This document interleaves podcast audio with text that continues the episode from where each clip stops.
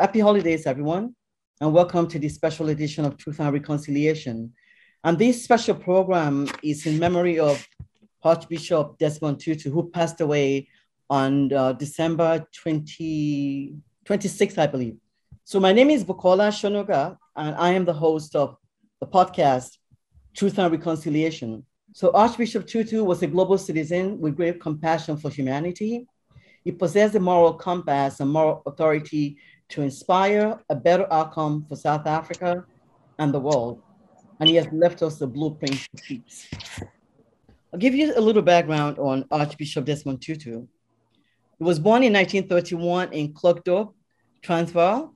He trained as a teacher at Pretoria Bantu Normal College and graduated from the University of South Africa in 1954.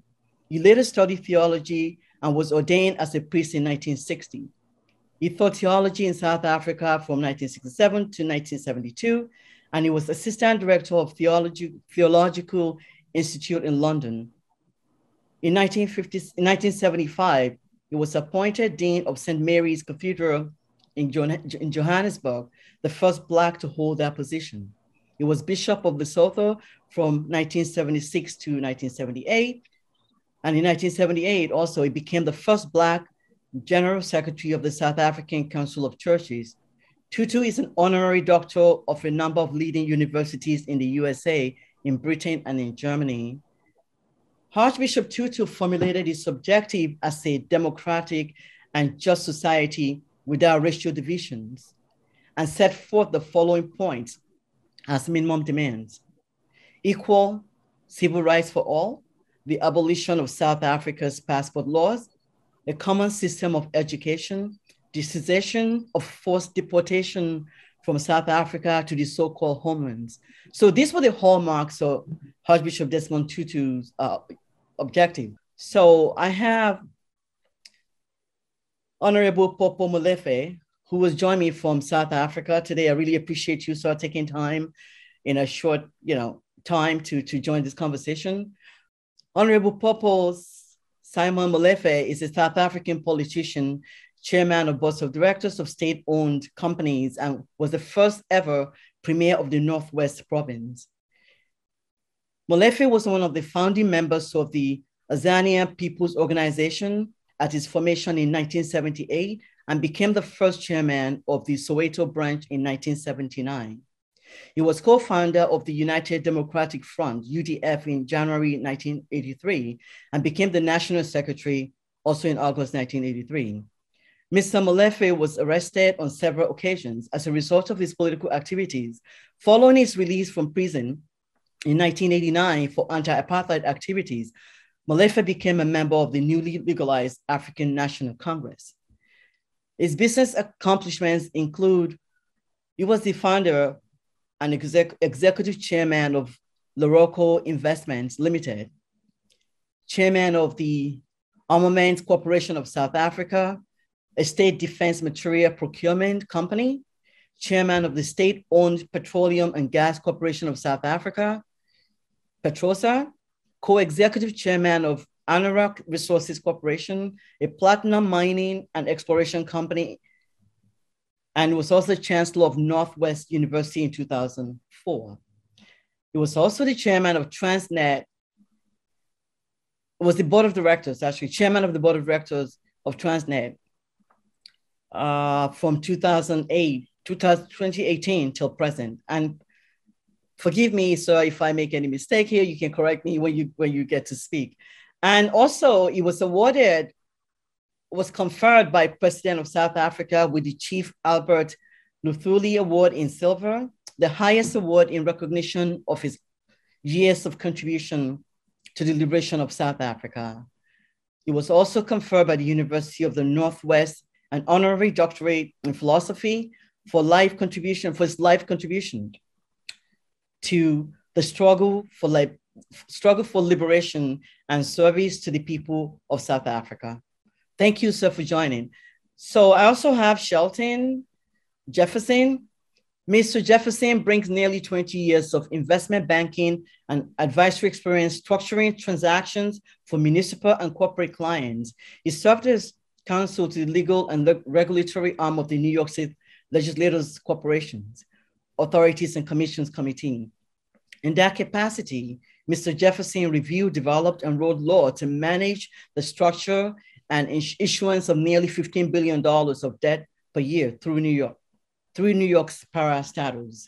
Mr. Jefferson also has several years of successful financial advisory and deal structuring experience on the African continent.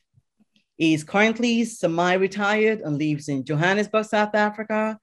Mr. Jefferson holds a Juris Doctorate from Hofstra University School of Law, an MA in International Economics and MA in Political Science from Long Island University, and a BA from Lincoln University.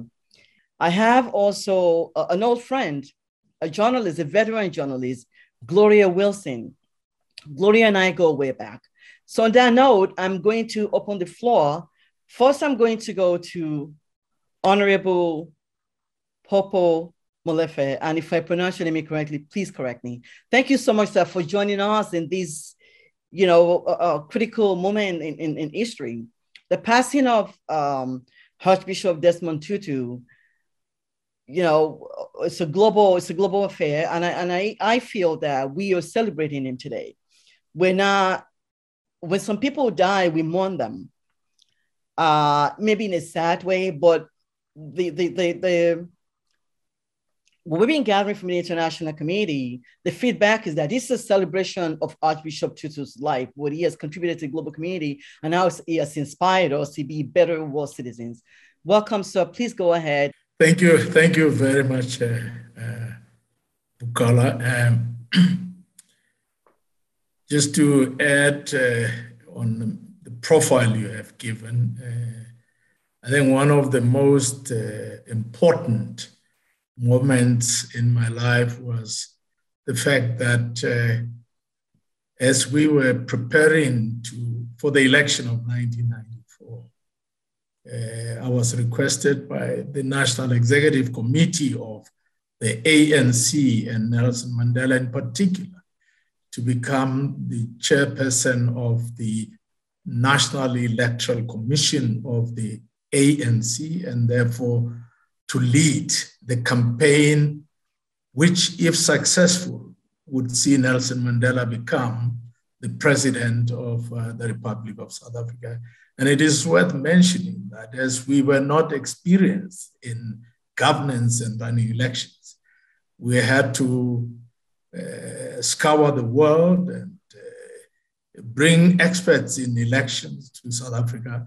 Amongst those that we brought was um, um, the uh, the expert who was teaching uh, Frank Greer from the United States and uh, um, Stanley, I forget his name now, but also we learned from the Harvard University on how to deal with conflict at that time, uh, assisted by Professor Roger Fisher, uh, who was heading the Harvard School of Law at the time.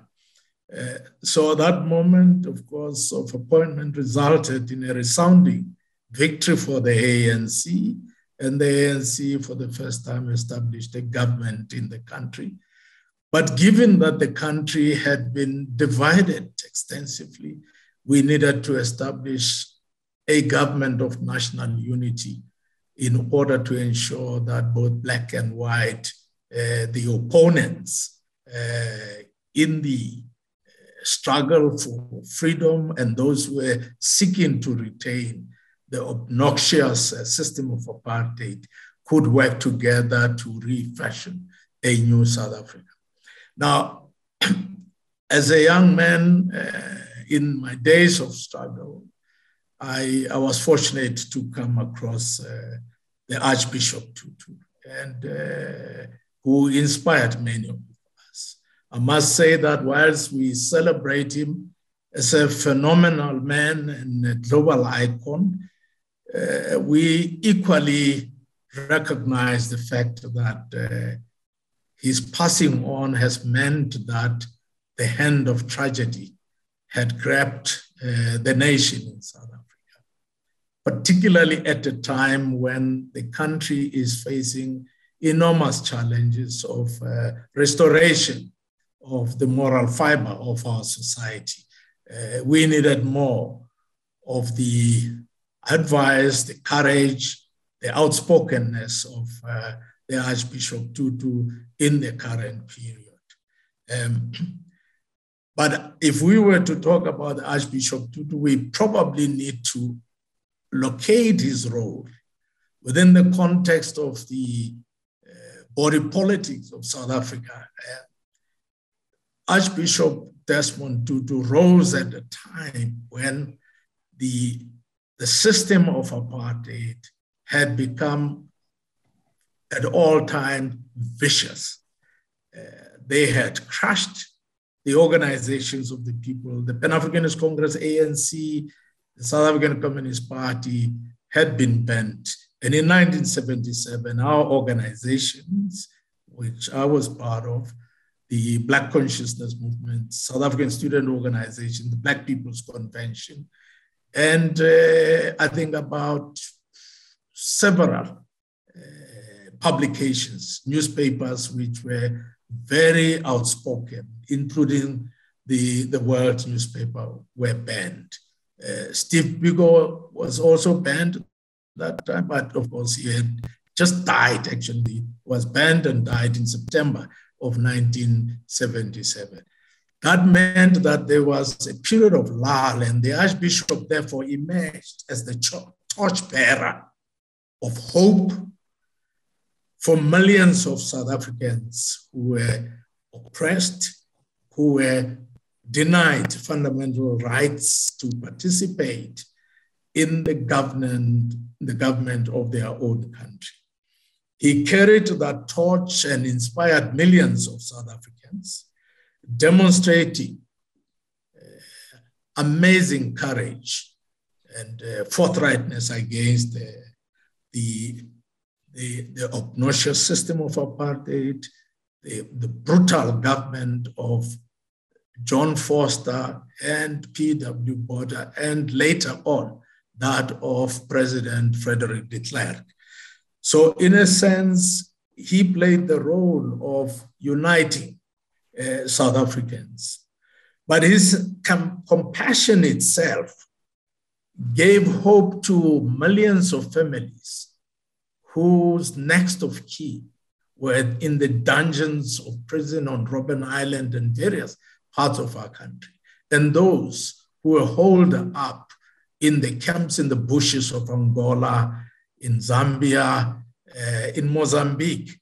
And he kept the promise alive that our freedom was possible and our freedom was not that far. It was going to happen in due course. So, so in a sense, therefore, he, he, he was a very important man in the, the annals of uh, the struggle for freedom. The world and all of us know the Archbishop as a fearless man, a man who would say, uh, if God is on the side of justice, uh, justice that defined the struggle for freedom of the people of South Africa, which included a range of uh, dimensions, uh, including international isolation of South Africa, in which many uh, people in the United States and the world over participated to isolate South Africa, to promote economic sanctions against South Africa, to force the apartheid government to, to its knees by 1985, when the then president, P.W. Botha, was giving his historic Rubicon speech, uh, which after giving, he never was able to cross that Rubicon, but drowned in it. So the Archbishop played a very uh, crucial role. Uh, and his activities, as you all know, uh, campaigning for the release of Mandela, the return of the exile, and campaigning for peace and reconciliation resulted in him conferred the Nobel Peace Prize uh, in 1985. 1985. At that time, the viciousness of the apartheid government had intensified. Uh, the, the regime, with its allies in right wing countries of the West, sought to isolate the Archbishop, isolate Dr. Allan Boesak, both of whom at the time were the patrons of the United Democratic Front.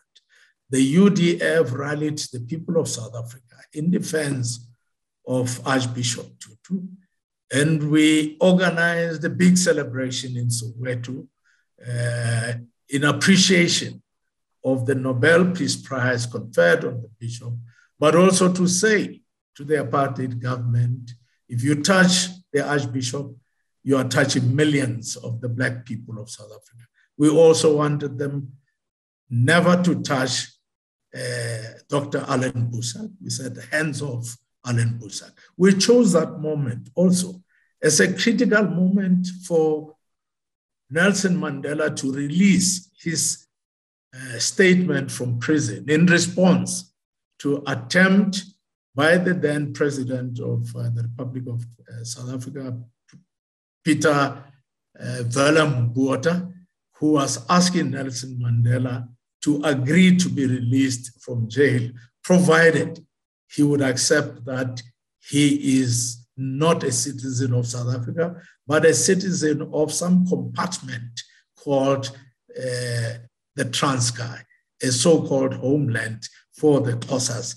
And Nelson Mandela, in his letter, said that he was not going to agree to be released on those conditions, and that he regarded Oliver Tambo, with whom he has been he had been in struggle for 50 years at the time, as his brother and comrade, and that uh, in his view there were no differences between him and the policies that the African National Congress uh, uh, espoused at the time.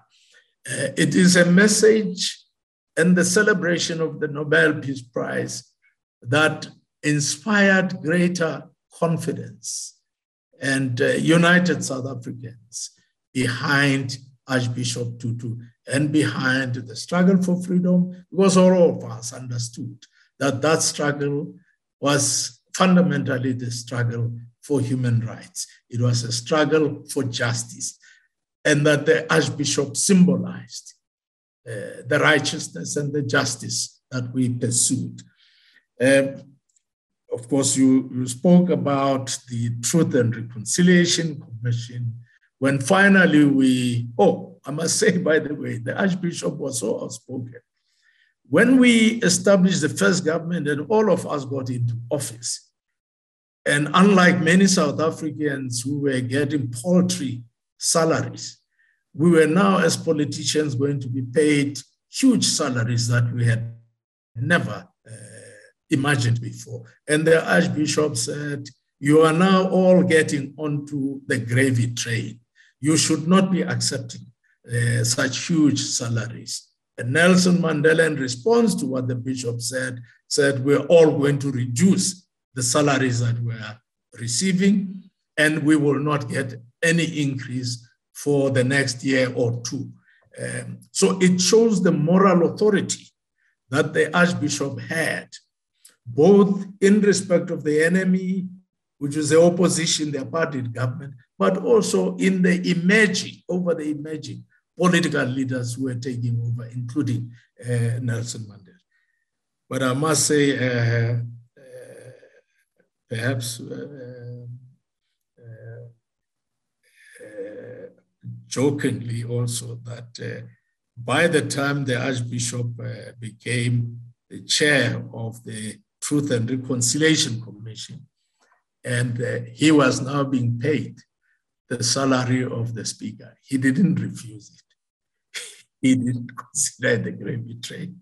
So he, um, the, the, the, I think the moment for arguing about the gravy train was important to give confidence to our people, to create stability at that time, and to compel those in politics uh, political office to respond in a manner that shows that we can listen to an ordinary voice of a person who is not in political office with us. The bishop also played a, a tremendous role in mobilizing resources for South Africans who were getting detained without trial and also supporting them in the many, many political trials that took place in our country. I was a beneficiary to the support of the Archbishop Tutu because as the United Democratic Front began to make impact on the apartheid state, it became more and more intolerant, and all of us were arrested. Uh, Albertina Sisulu, Dr. Frank Chikane, many, the entire leaders of the United Democratic Front were hauled into jail, and uh, we were then uh, subjected to uh, the infamous uh, Delmas treason trial, uh, whose ultimate penalty was death. Uh, of course, we were convicted. The bishop, week after week, traveled to a far flung town in one of the conservative areas of the Afrikaners who supported apartheid to support, uh, to demonstrate that the apartheid government was not going to be able to isolate us from our base. In Johannesburg, in Pretoria, in the south of Johannesburg, the, the Vaal Triangle. In the end, through the massive support that he mobilized with the South African Council of Churches, we were able to force the regime to return the trial to Pretoria, to be trialed there until it ended. Of course, some of us were convicted, as the profile would have indicated. Uh, I was one of those who was sentenced to uh, 10 years. The highest sentence there was 12 years imprisonment, which of course were overturned by uh, the Supreme Court of Appeal in Bloemfontein. The challenge when we returned, Nelson Mandela was released from jail was one of reconciling South Africans and preparing them for building a new nation. And the Archbishop's moral authority played a critical role. His compassion uh, he, and his uh, commitment to, to justice uh, saw him becoming the chairman of uh, the Truth and Reconciliation, whose fundamental objective was not to initiate the Nuremberg style trial, uh, but to lay the foundation for reconciliation. Firstly, by ensuring that those who committed excesses against innocent people, uh, who, in defense of the apartheid system, could be brought forward to confess their actions, to confess the excesses that they committed, and to apologize to the nation so that the families who had lost their loved ones could find closure in their lives and could forgive them so that we could together begin to build a South Africa which is not having uh, acts of bloodletting that we had experienced in the days of oppression, and to make sure that the ANC, when it becomes the government, it eschews what it uh, refrains from doing what the apartheid government did. And that is clearly articulated.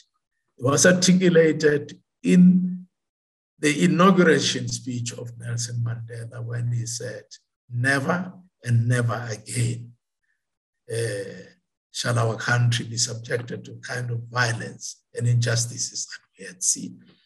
So, so the bishop played a critical role, and I think, therefore, the reconciliation that we began building uh, continues on the firm foundations that the Archbishop helped to build hand in hand with Nelson Mandela.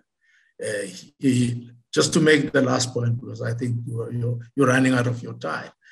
Uh, I had the privilege also of organizing a symbolic reconciliation meeting when I became the premier of the Northwest Province. I brought into that the state attorney who prosecuted us, the prosecutor who prosecuted us, the judge who sentenced me to 10 years. And he said, I sentence you to 10 years because you are an intelligent man. And I believe that you will have a very important role to, uh, to play in the future affairs of our country. We brought all of them together and those that the judge has sent to jail uh, as part of this uh, reconciliatory crusade. We had invited to that meeting Ambassador Andrew Young and a couple of his colleagues uh, from uh, Atlanta, Georgia, in the United States. I think what we can say uh, with the passing on of the Archbishop is that uh, the light that was shining bright in our lives has now gone dim.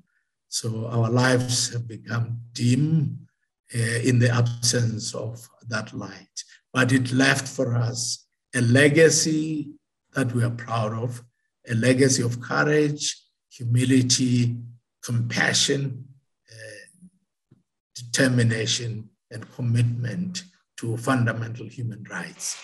Uh, may his soul rest in peace, and we trust that his family uh, will accept and celebrate with the world the role that the bishop played and appreciate that he, he has created a legacy never to be forgotten by posterity. Thank you so much for that very rich background. We really, really appreciate you coming on today. So Shelton Jefferson, uh, so Mr. Jefferson is also a global citizen, was born in the United States, where I'm actually here in New York. So he was born in the United States and uh, he now lives in South Africa and he's traveled back and forth to different parts of Africa. Shelton really has a, you know, deep knowledge of international politics and political economy. So Shelton, thank you for taking the time to join us on this critical occasion to celebrate and remember Archbishop Desmond Tutu. Uh, please go ahead and, and speak to his legacy.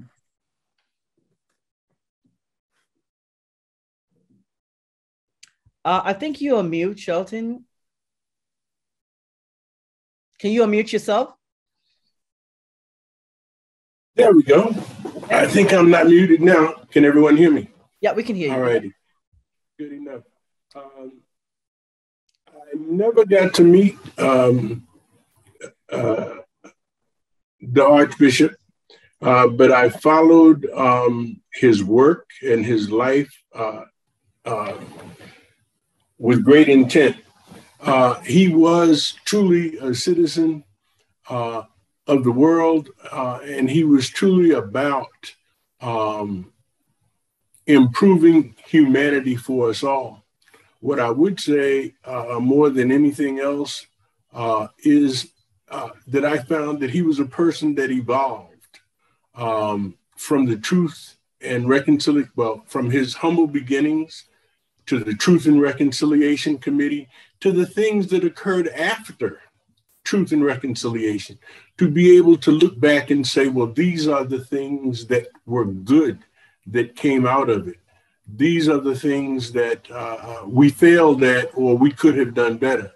And uh, so, uh, what I would say is that uh, he received uh, for his he received the Nobel Prize, of course, for the work uh, uh, that he did with truth and, truth and reconciliation, and for the work he did to uh, uh, basically move South Africa to a democratic form of government, or to be a part of that, along with people like Mr. Molefe and uh, Nelson Mandela and so many others. But what he managed to do that is truly impressive uh, was to be able to say what to Nelson Mandela, to say to the ANC, um, truth and reconciliation is not all about forgiveness, it is about reparations. We need to see what we can do to make these people whole. Uh, uh, it was not just about trying to, for him, it was not just about uh, uh, uh, people coming testifying to what they had done and, and basically receiving amnesty uh, for doing just that. Uh, but in terms of uh, people receiving any kind of reparations, etc., that never occurred. And that was something that troubled him, from what I know, until the day he died. Um, and uh, the the other thing, other thing that uh, was impressive about him was the fact that he uh, was able to criticize uh, his friends, criticize uh, his enemies, anyone that was not in his mind doing the right thing, and he was usually on the right side of history. So uh, that much um, is always to be appreciated. I think it was in 2011 uh, he took uh, issue with some things that uh, were occurring within the ANC. Well, and uh, he spoke out against it, and he he's been doing so since then. Um, and that is something that he should also be commended for because it helps the party to be better. It helps them to uh, reflect, I think. And, and you, you need a conscience uh, uh, when you have power. Uh, and I think he was the conscience of the nation and definitely the conscience of uh, many of the political leaders in South Africa. And with that, I wouldn't say more uh, other than uh, he will be sorely missed. Um, and if he had not existed, uh, then someone would have to have created him because uh, uh, the things that he accomplished were absolutely necessary. Thank Rest you. in peace. Yeah. Go. I have a follow up question quickly before I go to Gloria and the rest of the guests. So you having, I mean, you you're privy, you're in a unique position because you were born in the U.S., you grew up in the U.S., and you go back and forth to South Africa and some other parts of Africa. So, what is the general, you know, uh feeling in South Africa at, at present? Uh, since it's passing a couple of days ago. Not only that, since you've been going back and forth to South Africa, you lived, there for, lived in South Africa for, for quite a while now how would you describe what's transpired? I mean, as quickly as you can. I, I, know this requires maybe a lengthy answer that we can't get to today. But since the Truth and Reconciliation Commission and the findings and report and the, the, the expectations, whatever that might have been, that um, Archbishop Tutu was, was uh, um, looking to achieve, so to speak, uh, in terms of uh, maybe economic, socioeconomic equity and some other things, justice, absolutely equal rights and human rights. What is your take on coming from again both sides of the you know of the ocean, the United States and, and South Africa? What is your perspective on again what's happening? What's the general feeling in South Africa present after his passing, and over the years that you've been going back and forth? Can you speak to that briefly? It's a very broad question, but what I would say, what I would say is that overall, I think that uh, uh, if you're asking about the mood of the country, it's very solemn uh, uh because of the loss of um, basically uh, a, one of their greatest uh, um, heroes, leaders, um, not just political, but also uh, um, religious. Um, so that would be the the main thing is there's a somber mood. Uh, I would I would have to say that uh, because of the amount of time that uh, he was able to do what he did, the, the amount of time he was able to help build institutions uh, and and give people hope. Uh, I do not see like when I do not see a uh, any sense of uh, what would you call it? Uh, there's a sense of loss, but no sense that of, of, of distress. Of uh, well, uh, we've lost something that we can't get back. Uh, uh, I think that he's created e- enough uh, momentum, and there are others to help take his place and follow his lead. None. Um, those are huge shoes to fill, but they uh, have to be filled and will be by people like Mr. Molefe. Yeah, and the generation after, after him. So I'm gonna go to Gloria, my uh, compatriot here, and Gloria and I go way back as independent journalists and as activists. That we follow leaders like iconic leaders such as uh, Archbishop Tutu. So Gloria, what what what is the general feeling you're gathering from your network and uh, from your experience following, you know, uh, Archbishop Tutu's history over the years and Nelson Mandela and the rest of them? So what, what is your take on this? it's really interesting because I was a UN correspondent for about five years, and I met Bishop Tutu, Archbishop Tutu, twice, and I was looking for this very somber, very erudite, very dignified person, and here was this little guy who was full of fun, who within everything else was always joking, you know, making sure that everybody got his point, but his sense of humor he delivered it with a sense of humor, but you never ever mistook what he was trying to say. And I used to cover the Day of the African Child. And one year he was one of the honorary hosts. And he came down the aisle with the Muppets, and I nearly fell out because I just could not believe here's this guy. He's got the Nobel Peace Prize. He's definitely a compatriot of the great Nelson Mandela. He has told the uh, the Afrikaners off in every way except to use maybe a couple of four letter words, but he let them know what time it was at every turn. But he was still enough concerned about the well being and the development of the children to become part of them and to begin to embrace what they were going through and the trauma and everything. So I loved that about him. Um, you could never get, how can I put it? His intensity was masked by his humor, but you knew exactly where this man was coming from at all times. I put in the chat a link to a radio speech mm-hmm. that he did at the UN. This is before Mandela was released. And he he pre- pretty much told them where to go and what to get off and what to do.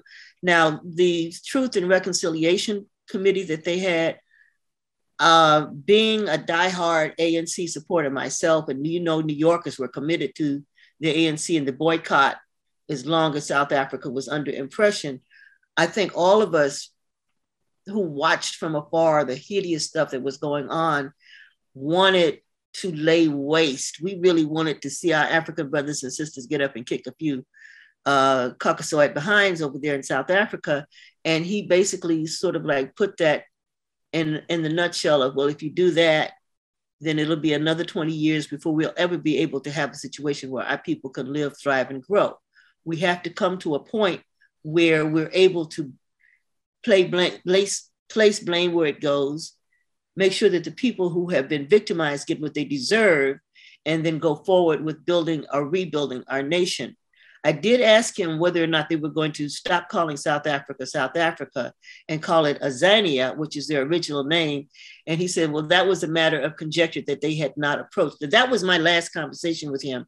And I, that might have been in the 90s. Mm-hmm. Okay. Um, and that was maybe right after the time that Nelson Mandela came to the United States, to New York for his parade when uh, David Dinkins was the uh, mayor at the time. I was totally impressed. I was impressed with the fact that also he had suffered polio and managed to survive it at a time when other people were dying, that a person of his stature could always see both sides of the line, but he was never fooled by anybody trying to make up to him politically or otherwise. So that was my impression. And I will tell you that if people really, really want to honor him, they need to start making sure that not only do they carry forward what he was trying to do, but that they also start making sure that they teach their kids because this this this brother went through a lot before he even became archbishop. He did not become archbishop right off the bat. Right. He went through a lot to become that, and he has carried it forward with dignity, but he's also carried it forward with style. You look at anything that he did, you notice that everything in there was his energy, his vibrancy, his dedication, his courage or something that you combining all that into that one tiny little man is something. That's all I have to say. Yeah, thank you so much, Gloria. So I I I, I really wanted to say something to, uh, in terms of what's happening in the U.S. right now with this critical race theory issue that's getting us pushed back from from some camp of, of the American communities. Uh, in terms of you just said that we definitely should teach history to our children, which is really really important. But the argument that's happening in the toxic landscape in America presently is that oh we don't need to teach that, you know. So we're gonna come back to that. Well, well, Brookie, now you know, no, you just hit my hot button. I come from a family of educators. First of all, let's clarify the we, because we, as Black people, have always had to start our own thing in spite of and because of the overall racist posture this country was started under and continues to be under. So when you start talking about that, our Black universities, most of them, and our Black schools, even if they were sitting out there in the backyard or some little one room shack, were started by us despite them.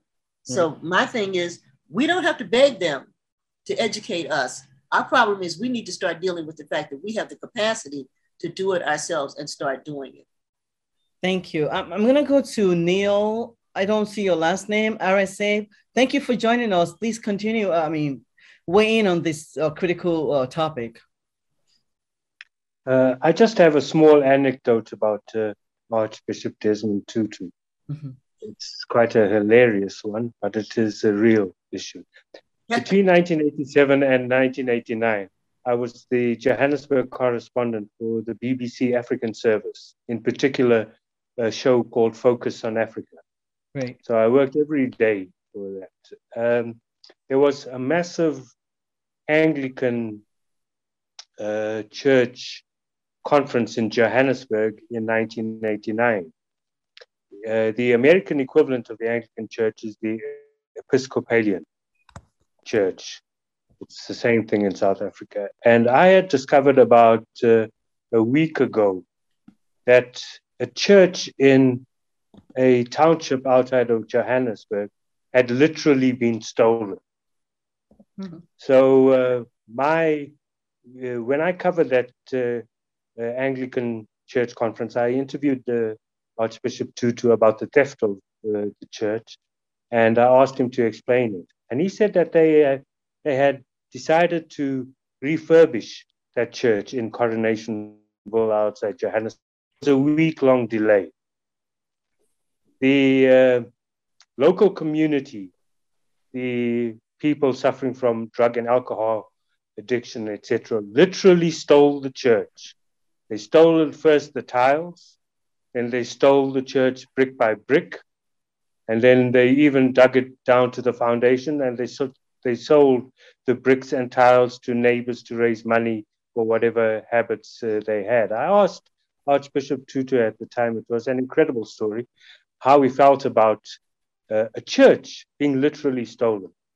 And he was very compassionate, he was very graceful, he understood the plight of uh, addiction, especially in uh, black uh, townships. And throughout the interview, which focused solely on the theft, the literal theft of that church, he was just forgiving and forgiving and forgiving. That's uh, the the thing I remember about him, an anecdote I remember specifically about him. It was broadcast on BBC Focus on Africa and raised uh, enormous uh, interest.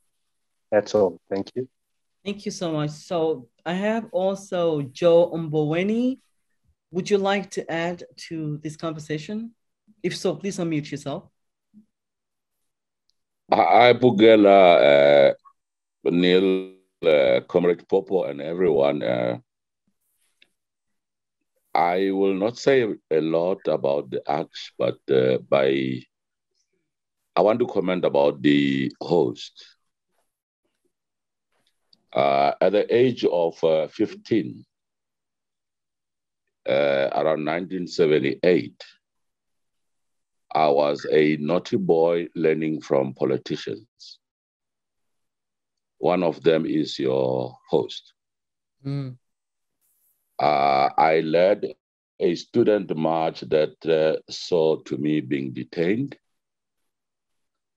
And uh, one of the first people who visited me in prison was the Arch.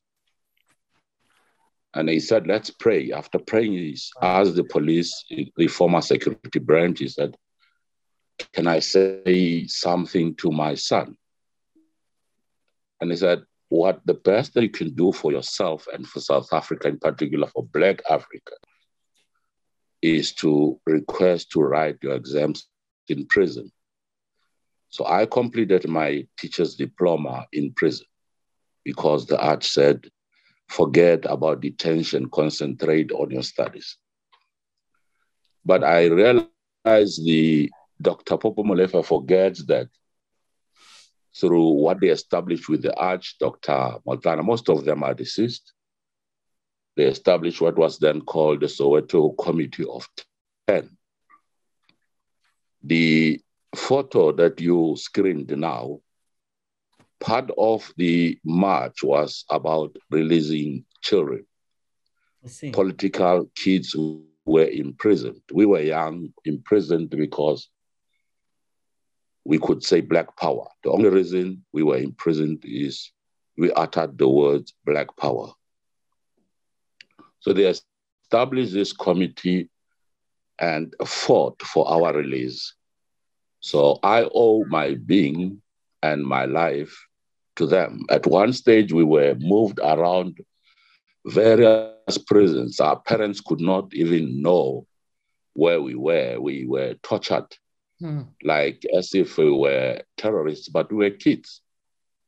Uh, it is it is it is because of the arch that we always believed that we will survive. At one stage, we were imprisoned at what was called John Vorster Square, named after one of the apartheid uh, uh, prime ministers or presidents. Now, John Vorster Square was known for its evil. If you were a political prisoner kept at John Vorster Square, your family, the next thing they would know was that you committed suicide. So it was an, a, a police station where they kept people. They would kill you and say you committed suicide. Hmm. The arch requested that we be moved to Modderbee, a prison uh, closer to Benoni, because he feared that they were going to literally assassinate or massacre us. So, so, so he is not a man who should be celebrated by South Africa or Africa. He's a citizen of the world. Yes. And so is your host, and Neil. Yes. I truly owe my being to all of you, mm. and I thank you. Thank you so much for that, you know, personal anecdote. Really, really much appreciated. But I have a follow up question for you. So, having gone through that history and knowledge, what about the youth in South Africa today? What do you what do you have to say to that? Is are they hopeful? Is there any what do you know anything they're doing to really carry the legacy of uh, um, Archbishop Tutu forward and actually build on it? From your prism, what do you how do you how do you see things in South Africa with youth?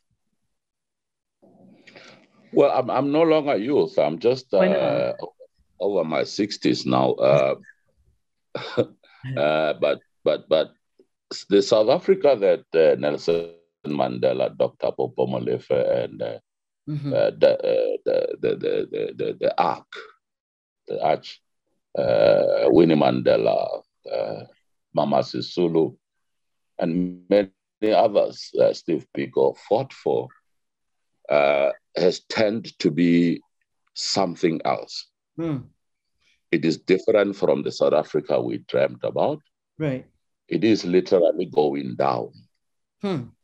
Uh, Dr. Molefe will tell you that uh, not, not so long ago, I was requested to come out of pension to lead an ANC election machinery like he did nationally. I only was given the province called Northwest, where he was premier. Uh, the people did not want to vote for Mandela's party. We had to literally change strategy and go to them and say, if the people shall govern, this is your turn, this is your time. Right. Uh, And the ANC won the, in the province. I mean, they started at stats of about 18% and literally ended up at 46%. But the, the, the answer is South Africa is going down. We should not be shy. Hmm. But then I have been talking with uh, Dr. Molefe and many, many other leaders in the past six, seven weeks to say we can't fold our arms when there is a war, because there's a war declared on us. Our freedom is quietly diminishing. So we, we need to wear our boots and be ready to die in the battlefield. The battlefield would mean fighting whatever is bringing South Africa down. I think the arch, wherever he's resting, he went down a very, very hurt person, given what is prevailing at present in South Africa. Thank you for being so candid. This is really wonderful. I really appreciate your comment.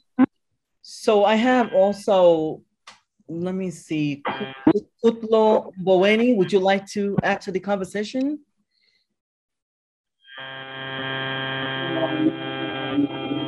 Please mute if you're not if you're not speaking. Mute yourself. Uh, can I just joined in. Uh, I would just, I would prefer to listen for now. To listen, okay. And there's uh, Moipon Masal Masalesa. Would you like to add to the conversation? Uh, yes, thank you very much uh, for this. Um, yes, um, would like to add to the conversation. I'm really taken up because uh, what is happening now is a celebration. Right. And I think uh, at 90 years, we really have to celebrate uh, this life well lived. I think from the academic side, I'm, I'm fascinated by discussions that are coming out, uh, like what uh, our a previous um, premier of uh, Northwest indicated the gravy train one, uh, which was not practiced uh, on the second time of reconciliation when he was participating there. Uh, but uh, it's another area where whereby we, we have to, to, to make our analysis and check what could have gone wrong and what actually uh, propelled him to accept what he never thought was right. But uh, another interesting factors uh, that I mentioned, I think maybe you should understand the context that I come from because uh, I'm not a politician. I'm a businesswoman and also um, a, a, an educationist. So I, I, I'm also not uh, the, the, person who has met uh, uh, the Archbishop directly, but I'm a South African who appreciates the people like him. Uh, I'm mentioning all the the catchwords uh, that have been echoed in this discussion. I, I remember when um, we have voted and then uh, he elated and saying, We are free and with that voice that actually was catching. And even if you can now Google it, you will marvel at listening to that. And he also declared the South Africans uh, that uh, they are a rainbow nation. So those words are catching words that uh, we will never forget, really. And upon the announcement of his death, the most strongest word that was mentioned was that uh, the hero and the moral compass. Right. So you now a, a, a, focus on those words to just understand what type of a person he was and really see his strength as somebody who was really fighting uh, for the rights of human beings. The last part that I won't uh, leave this uh, talk without mentioning is that uh, quite interesting that um, uh, yes, he was um, an archbishop, a preacher, and so on. But if you carefully look at what he was doing, he will use a pulpit uh, to galvanize the public opinion into understanding the apartheid and also uh, understanding the injustices that were happening to uh, the Black South African, and heralded that even internationally to the Commonwealth, all over, and make everybody understand the injustices that were happening in South Africa. So I, I, I really appreciate the fact that. Um, our leader in SATEC, which is a new baby uh, born to realize economic emancipation, mm-hmm. has invited us into this uh, diet uh, discussion mm-hmm. so that really we can benefit and really fight for transformation and especially the economic emancipation because then uh, the life that um, Archbishop uh, wished to see for the Black people definitely when they are economically emancipated, they will realize that kind of life. So let's celebrate. I marvel at the discussion. Thank you. Thank you so much. So eloquent. Thank you. So just one quick uh, uh, follow up. So as a woman and a South African, do you feel hopeful for the youth that they are able to build this future to build on what Archbishop uh, Tutu, you know, legacy is uh, left behind? Yes, I think our youth uh, um, are, are, sort of um, living in a challenged and a challenging environment whereby leadership is at stake. So it means that uh, we really have to, in our, our journey of transformation, uh, we should be very patient and really, as parents and adults, take risks to ensure that uh, we create leaders out of the kind of leadership that we are constantly losing. And Tate Mboweni spoke about us losing uh, uh, uh, the strength that the ANC had. And I still believe that there is hope. hope in the fact that the, the, the, the, the system or the strategy that he used uh, to fight for the ANC in the Northwest. These are the strategies that we should fight uh, to get our, our youth right in the sense that, uh, number one, they are I, I, I'm sorry to say that they are a confused youth because they are living in a confused environment whereby leadership is also confused.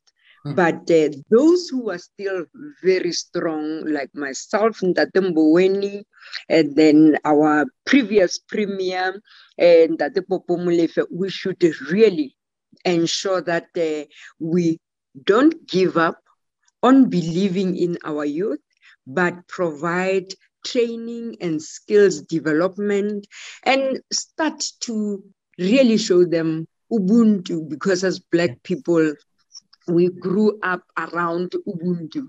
And, and, and we should also try to fight issues of drugs, see where they come from, how have they penetrated South Africa, why our youth are attracted to all these funny things. That is the fight we must fight for now and forever. Thank you. Thank you so much. So eloquent. We really appreciate you. Thank you. So, uh, Moyo, someone by the name Moyo, uh, would you like to add anything to this conversation before I have? Uh, I'd like to read a passage here from the uh, Truth and Reconciliation uh, Commission report uh, that sort of like just so encapsulates everything that we've been talking about, and we can leave on that note. But I want to see if um, Moyo, would you like to add anything to this conversation? No, it's fine. I'm I'm listening. I'm enjoying myself. Very listening well. to my to my elders, uh, uh, Comrade Popo. When I grew up uh, in the Northwest, I'm from Brits. I have been uh, watching Comrade Popo for a long time. I'm happy to see him. I'm happy to see Comrade Joe Mboweni.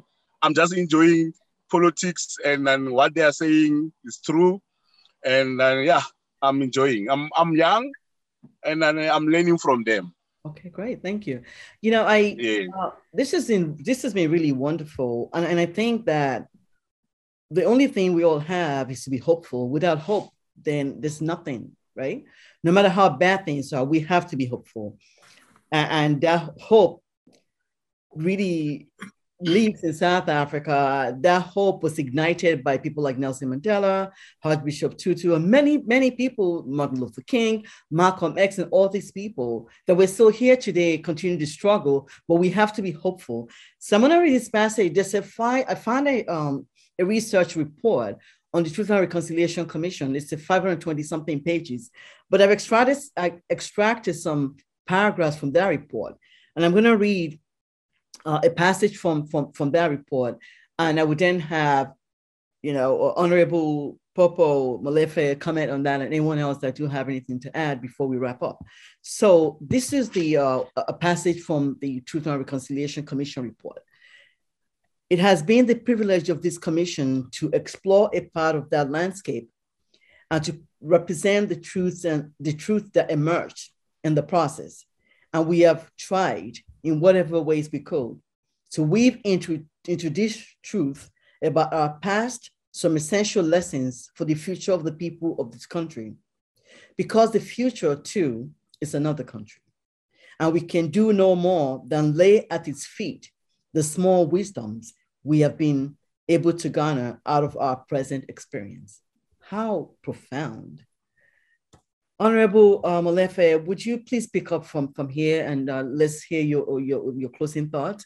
The South Africa belong to these young people to build this future based on the legacy of people like, uh, you know, Archbishop uh, Desmond Tutu. Please go ahead, sir.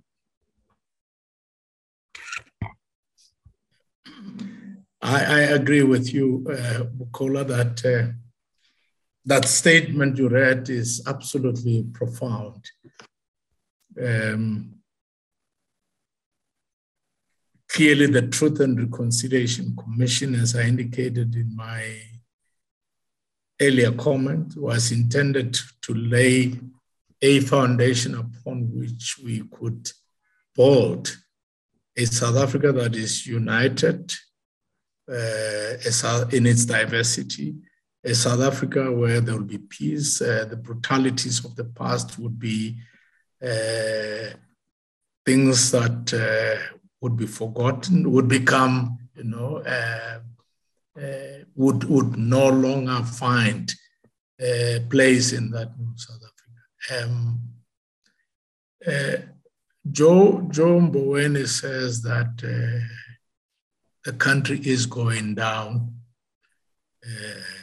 I think in the last 10 years, we have failed the youth of South Africa. You are sitting in a country where there's approximately 64% of young people unemployed. Um, wow. That's so increasingly, very little hope uh, for the young people.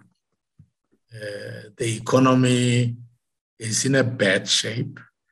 Um, increasingly, some people in powerful position uh, do not think that uh, they should focus on preparing programs that will change the lives of our people.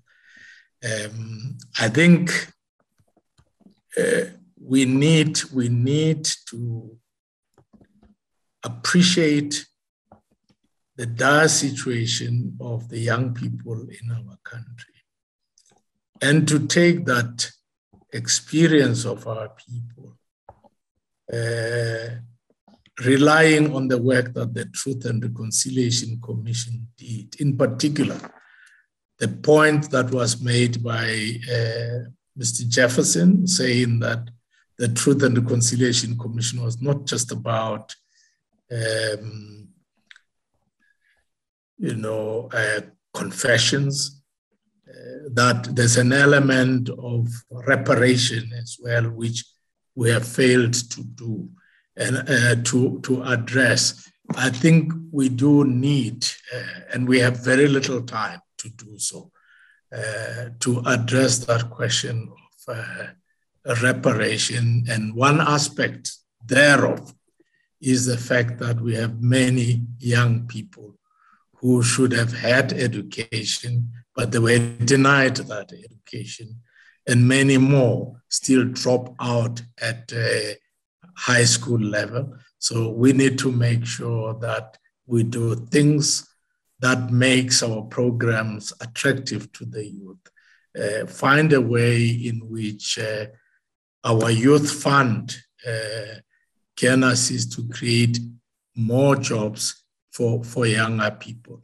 And of course, the leaders uh, would need to master the art of oratory of uh, the Archbishop to ensure that we capture the imagination of these young people and school them uh, in the moral values that uh, uh, Nelson Mandela, Archbishop Tutu um, have taught us, um, had embraced and espoused.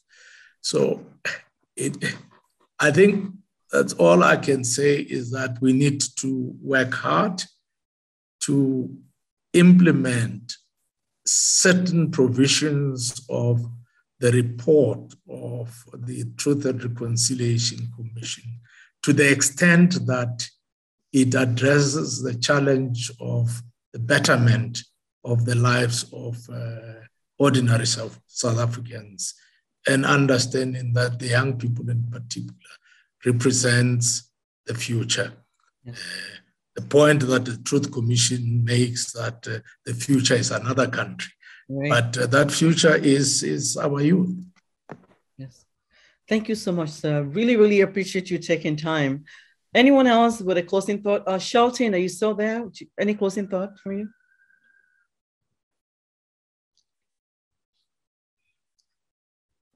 Okay. Anyone else that want to? Gloria, are you still there? I'm still here. I was just listening very intently to to what uh, Brother Molefe was saying, and it's very very powerful. So actually, I don't think I could say anything more after that. I think that's got to be the last word. Right. and it was so nice to meet you virtually, sir. Yeah. Very honored. And we'll see you in South. You always bring the best. Looky, you always bring the best people together. Thank you. We always absolute pleasure.